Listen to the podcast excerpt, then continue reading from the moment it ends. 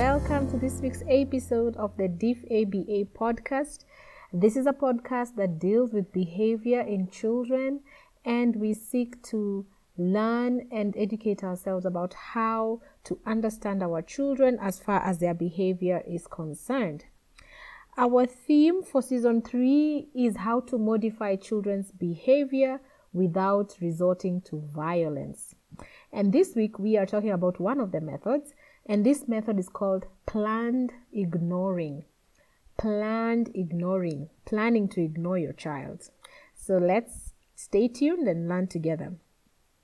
Planned ignoring is one of the easiest non-violent approaches to harmless but inappropriate behavior. Okay, so the behavior here has to be harmless, but it has to be inappropriate or unwanted. It is a behavior that is not so good for the child or for the society, but it's also not harmless. So, an example would be something like a child who screams uh, you know, without any reason. Maybe you're just walking on the road and the child just starts screaming without any reason. So that's an inappropriate behavior, but it is not harmful.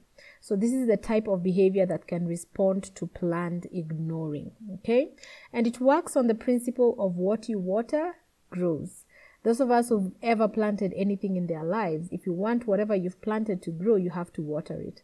So the same way with children, if you want to foster good behavior, you pay attention to that good behavior. But if you want to reduce bad behavior, then you ignore that bad behavior. Human brains are wired to increase investment or attention to what elicits a response from others. This is particularly true for children. They are sponges for attention, whether positive or negative. So remember that children respond to attention, whether that attention is positive or negative. Sometimes in their brains, they're not able to distinguish whether the attention they're receiving is good attention or the attention they're receiving is bad attention. Notice what, what most children do when they do something new, whether good or bad. They watch for parental or guardian response. Have you ever noticed that with kids? When they do something, they look around to see if anybody saw them and what their reaction was. They, if we clap and say, Good child, then they will most likely repeat it. In some situations, if we chastise them for it, either by beating them or calling them bad names, they might still repeat it because at least they got our attention.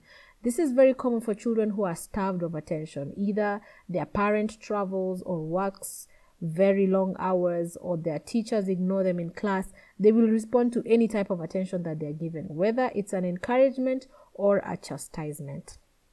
But if you are busy on the phone and your child does something new and you don't respond to it, the child is unlikely to repeat whatever they have done. This is because they didn't elicit any reaction from you. Scientifically, attention given to a behavior leads to increased frontal brain activity. If you take, if you do a functional MRI of a child and the child maybe is building a tower of blocks, if you respond to that child and say, wow, that's such a good job, the MRI will light up in the areas of the brain that work on intention, memory, and morality. Those are the frontal uh, areas of the brain. They work on intention, memory, and morality. So, if a behavior is given attention, the child intends to do it again, remembers to do it again, and is encouraged that whatever he or she did was something good. So, that is why we, we, we focus on giving attention to the behavior that we want and try to ignore the behavior that we do not want. So, we need to use this scientific knowledge for the benefit of our children. When our children, both neurotypical and neurodiverse, engage in unwanted behavior that is harmless, such as screaming without cause, stereotypical behaviors, especially for children in the spectrum, stimming or self stimulation, again for children in the spectrum, cleaning compulsions for children who have obsessive compulsive disorder. If the cleaning is not harmful if they're doing it not too many times a day if our children produce weird sounds that do not make any sense then we will do well if we don't pay it any attention. The behavior will soon extinguish itself naturally. When practicing planned ignoring this is how to go about it you have to be in the same room with the child. Otherwise, it doesn't make sense. You can't be ignoring your child and you are outside and your child is inside the house. So you have to be in the same room with the child. When you notice that your child has engaged in a behavior that is unwanted, make sure the child sees that you have noticed the behavior. Don't just ignore from the start. Make eye contact with your child. Let the child know that you have noticed whatever it is that they have done. Then keep your face neutral and don't make any verbal or physical response. Avoid facial expressions. Avoid grunting, sighing, or making clicking sounds because even those are responses. So do not keep quiet, but at the same time, you are like, and your face is crouched up like somebody who is mad. You have to learn to keep your face neutral. The joint observation by both parent and child helps to avoid harmful effects of social exclusion, such as aggressive behavior or withdrawal if the child if you do not notice the behavior if the child does not see you noticing the behavior then the child will feel unwanted or rejected and this may have a worse outcome because the child may end up becoming aggressive might end up repeating that behavior so that they can get the smallest reaction from you. So you have to look at your child. The child has to see you looking at them. The child has to recognize that you notice the behavior.